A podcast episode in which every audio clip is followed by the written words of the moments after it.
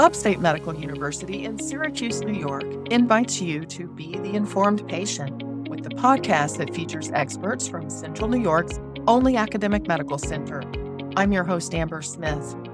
It's less common than other skin cancers, but melanoma is more likely to grow and spread. Today, I'm talking about melanoma with Dr. Daniel Thomas. He's an assistant professor of surgery at Upstate who specializes in complex general surgical oncology. Welcome to The Informed Patient, Dr. Thomas. Thank you for having me.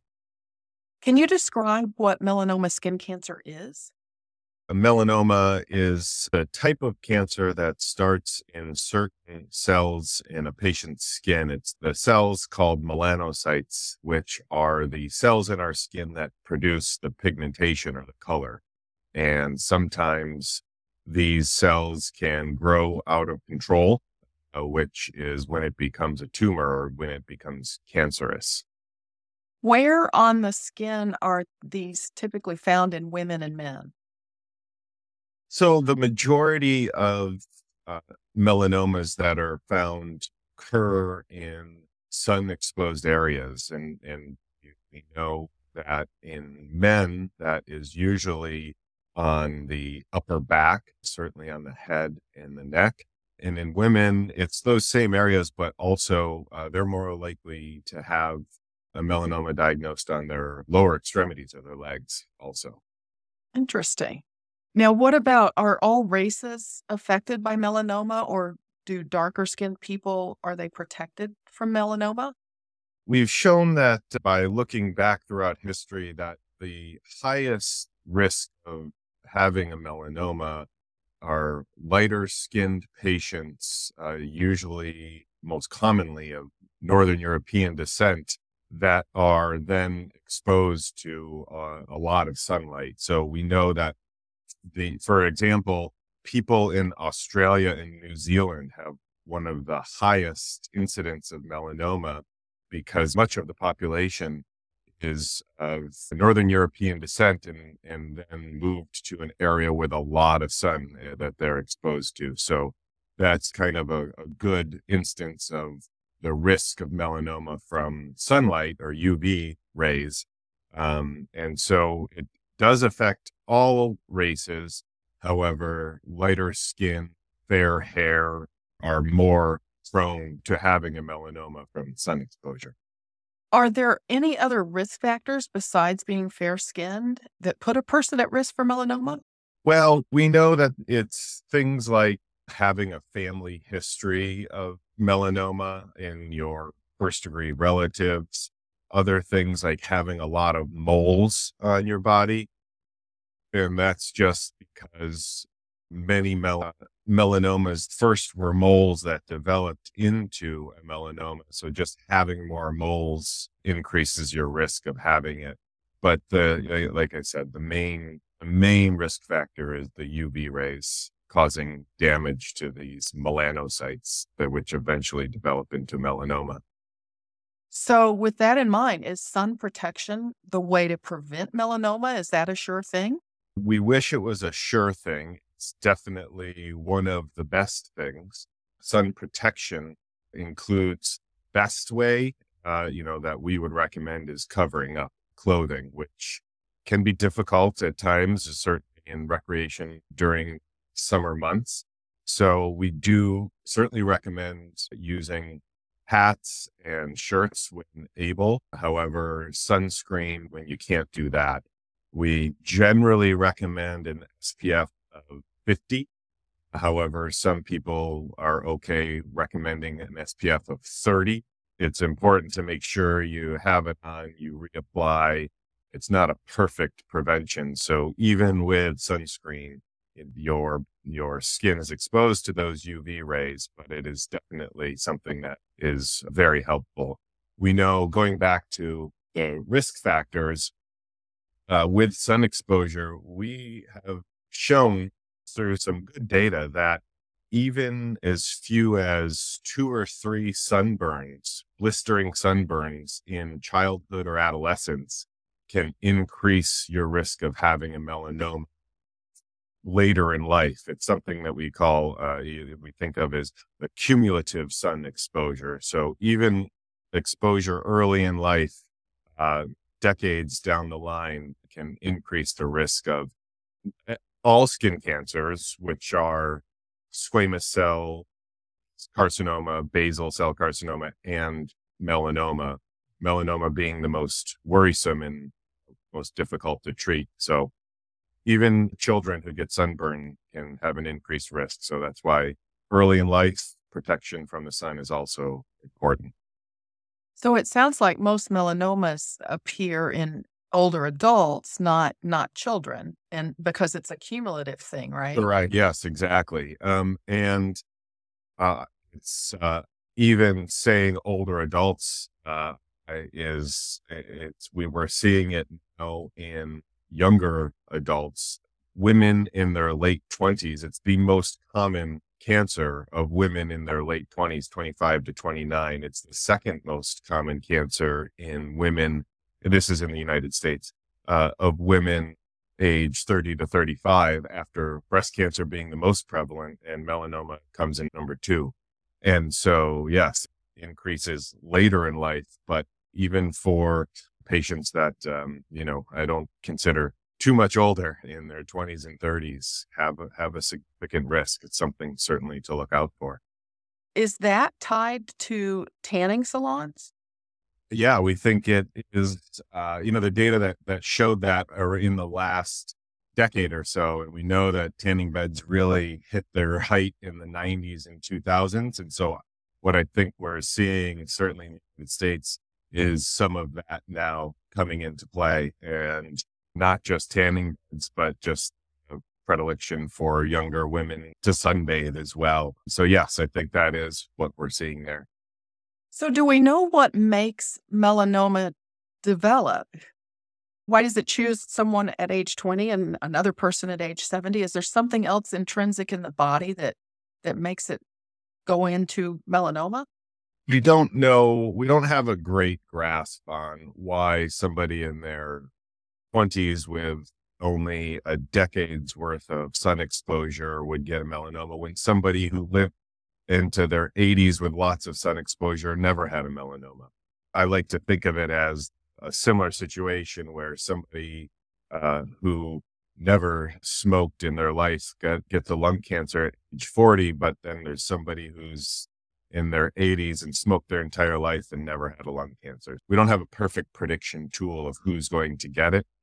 Like I said, having more moles and having fairer skin, that is more likely to, the UV rays are more likely to damage these melanocytes and cause the melanoma.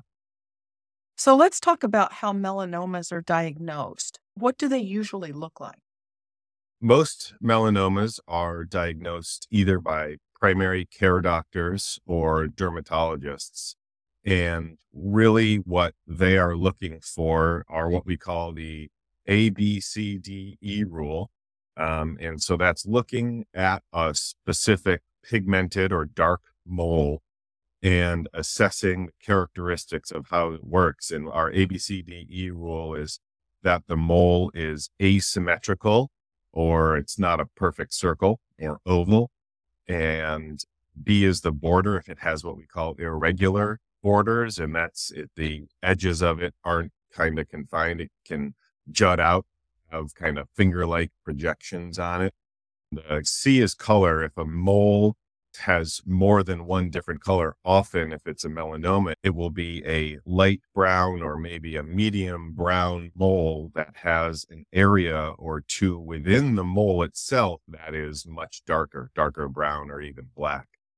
And then the D is for diameter. Most moles are within the size of about the end of an eraser tip on a pencil, which is about 5 to 6 millimeters. And so when they get larger than that, even in the absence of some of the other characteristics, it's something that many primary care doctors or dermatologists will just keep a close eye on, if not biopsy.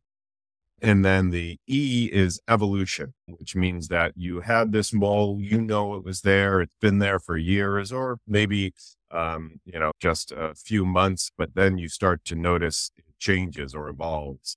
And really any change over the course of months to a year or two is something that should probably be brought to attention, because most moles don't change over the course of that short time period. People can have moles their entire life that sure change over many years or decades, but when they change in a shorter interval, it's something to bring up. And then the last one, and this one is important for people who have many moles, is what we call the ugly duckling sign. It's you have a lot of moles, and this one that you just noticed doesn't look quite like the others for one reason or another. People who have a lot of moles, they tend to all look similar and scattered throughout whichever part of their body. But if there's one that just doesn't look like the other, the ugly duckling sign, that's something you should probably bring up as well. And so these are usually, like I mentioned, diagnosed by primary care doctors or dermatologists who are performing thorough skin exams and really keeping track of a patient's moles and skin lesions over the course of many visits so that we can get a good idea of what is changing and what's just staying the same. So if there's a suspicious mole and it gets biopsied and it's found to be a melanoma, can you tell from that biopsy whether the cancer has spread? The main treatment for melanoma and the prognosis of a melanoma is determined primarily by the depth of the melanoma. It starts on the skin, and most melanomas spread what we call laterally or on the surface of the skin. And the majority of melanomas don't penetrate deeply down into the skin. And it's the deep penetration into the skin layers through what we call the superficial is the epidermis and followed by the dermis underneath it. It's when melanomas grow downward or vertically that we become more concerned. And so we look at depth of invasion in the number of millimeters, and we classify them as what we call a thin melanoma, which is less than 1 millimeter. And then an intermediate melanoma, which is 2 to 4 millimeters, and then a thick melanoma, which is greater than 4 millimeters. And that really determines how worried we are, and it determines the aggressiveness of the surgery that we're going to do. We know that once we have found a melanoma and it's biopsied, and that gives us depth of the melanoma, and then we stratify it to those 3 thin, intermediate, and thick categories.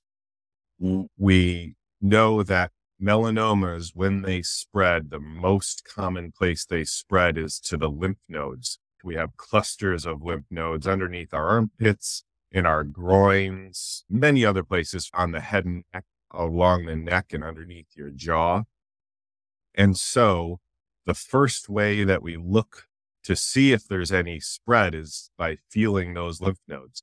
If you have a melanoma on your arm, the first place I'm going to feel or palpate during a physical exam is underneath your armpit to see if there's any enlarged or firm lymph nodes. That's the first test to see if it has spread.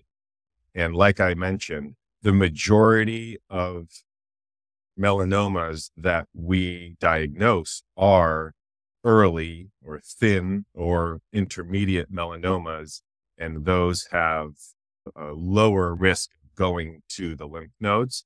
And so most patients are treated for their melanoma with what we call a wide local excision, which is just taking the skin around the melanoma, cutting it out with the whole layer of skin and some of the tissue below.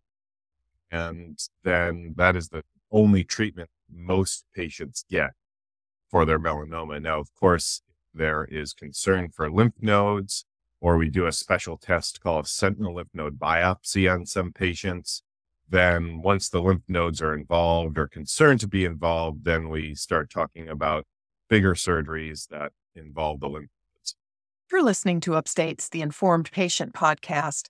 I'm your host, Amber Smith, and I'm talking with Dr. Daniel Thomas, a surgical oncologist at Upstate. Our topic is melanoma. I know a lot of dermatologists remove many skin cancers. Does a surgeon like yourself get involved when it's melanoma, or how do you determine who sees the patient, the dermatologist or the surgeon? The answer would be both of us, both the surgical oncologist and the dermatologist, because most melanomas are thin and dermatologists do a great job of removing those with that wide local excision we talked about. And when it's thin like that, there's less concern for lymph nodes being involved, and the primary treatment is to remove it, and dermatologists do a great job of that. However, when it starts to get thicker into the intermediate area, we start to talk about having to do a biopsy of the lymph nodes to confirm that there is no melanoma in the lymph nodes. And at least in the United States, dermatologists don't routinely perform that. And so that's when the dermatologists reach out to the surgical oncologists, and then we kind of take over the care of that melanoma by removing the primary melanoma and testing the lymph nodes. And so that is usually done once you get to what we think of as the intermediate melanomas, like we talked about, and certainly some thin melanomas. We have a really great dermatology community in Syracuse and the surrounding areas, which I've been fortunate to work with. And many of them send their melanoma patients to us here at the Upstate Cancer Center just as routine so that we can have a multidisciplinary approach to these patients and get more than just one opinion on the next step in treatments. It's also common to be referred to somebody like myself, a surgical oncologist, to talk about the melanoma, even once it's been completely dealt with by the dermatologists. It's part of what we do in surveying these patients going forward to make sure that they're well taken care of and there is no concern for a recurrence of the melanoma. What are survival rates like for melanoma? The survival rates for melanoma certainly vary. The majority of patients are diagnosed at stage 1 and stage 2. Stage 1 and stage 2 melanomas are the thin and intermediate melanomas that have not spread to any lymph nodes. And those patients have what we call melanoma-specific survival, which is the likelihood of them dying from their melanoma cancer. And so in patients with stage 1 and stage 2 cancers, it ranges from 85 to 99%. Of course, the lower number there, 80 to 85%, are patients with thicker melanomas, and so into that intermediate zone. And somebody who has a thin melanoma under 1 millimeter, and we don't have any concern for lymph nodes, they have a very, very good prognosis. Those are the people that we look at and say, you have 10 years down the line, there's a 95 to 97, 98% chance that you're not dealing with this melanoma, and we're just keeping a close eye on you, and you don't have much to worry about.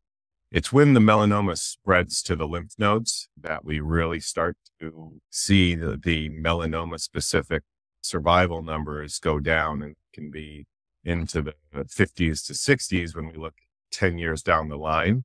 Of course, those numbers are changing because we're getting better and better therapies for melanoma, but it is still something, like we talked about at the beginning, it is still the most aggressive form of the skin cancers and something that we need to keep a very close eye on. What about recurrence rates? The recurrence rates for melanoma are not very high when we talk about the thin and intermediate melanomas. Similar to overall survival, you have a higher recurrence rate when you have it in your lymph nodes.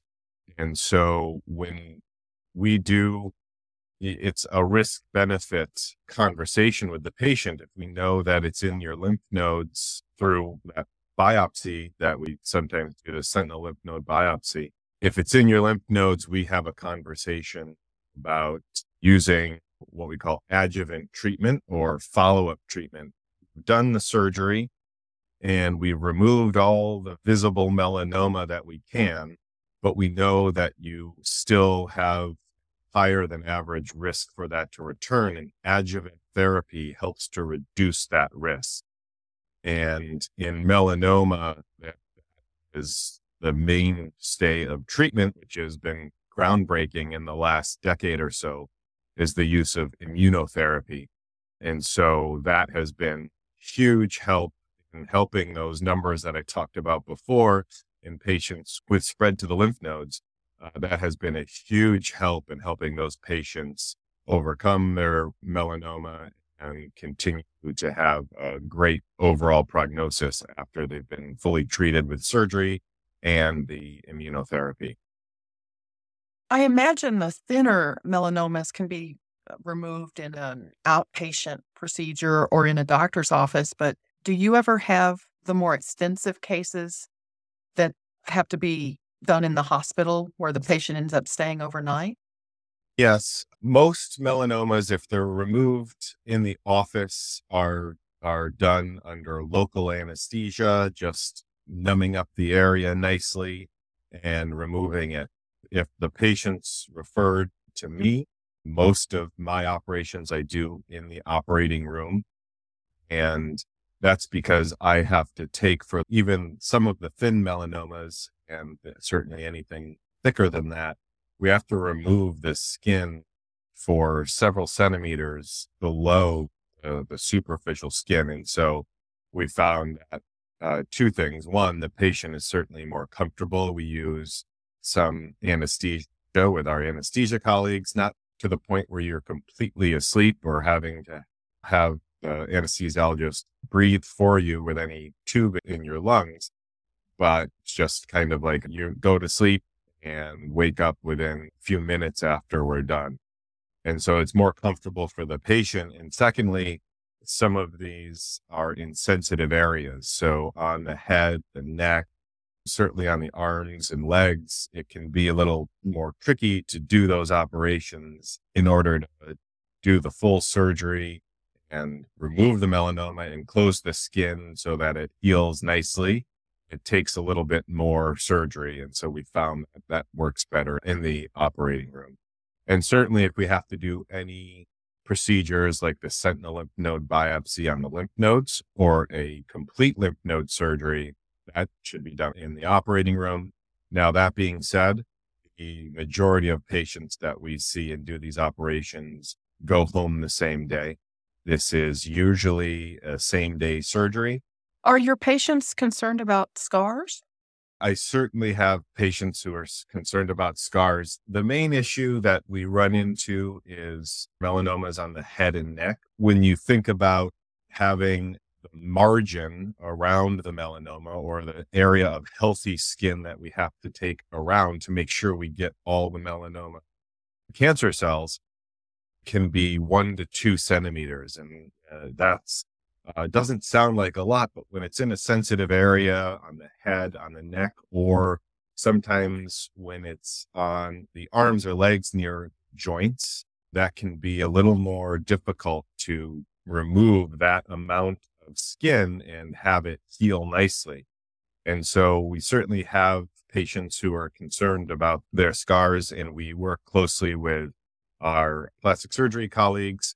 We have a specialized team here of head and neck surgeons or ear, nose, and throat surgeons who specialize in melanoma of the head and neck and do different types of what we call reconstructions or moving skin around, doing what we call flaps to improve the cosmetic outcome of these after surgery. So most patients I talk to say, I don't care what it looks like. I just want this gone. We want that as well. But we know that we can do both. We can reduce the cosmetic issues after surgery when it's carefully planned out and you have the right team involved.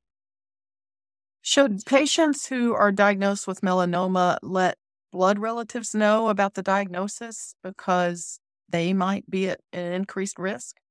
Certainly, yes. Having a thorough understanding of your family history of cancer, first degree relatives, second degree, really as much as you can, as much as you're able to get is important. melanoma isn't a cancer that we think has a huge genetic component to it, but we certainly have tracked families where it happens down the line of family members. The majority of melanomas are what we call sporadic, or just arose because of many of the risk factors we already talked about. But we certainly know that a proportion of these are somewhat familially related. We have a few genes that we've looked at that are associated with melanoma, but nothing to the point so far where we've said, if you have this gene, we really got to keep a really close eye on you because you're at an increased risk. We've certainly done that with other cancers like breast cancer and the BRCA gene. We don't have anything quite like that for melanoma. Well, before we wrap up, I wanted to ask you about medical care and what that's like after melanoma treatment.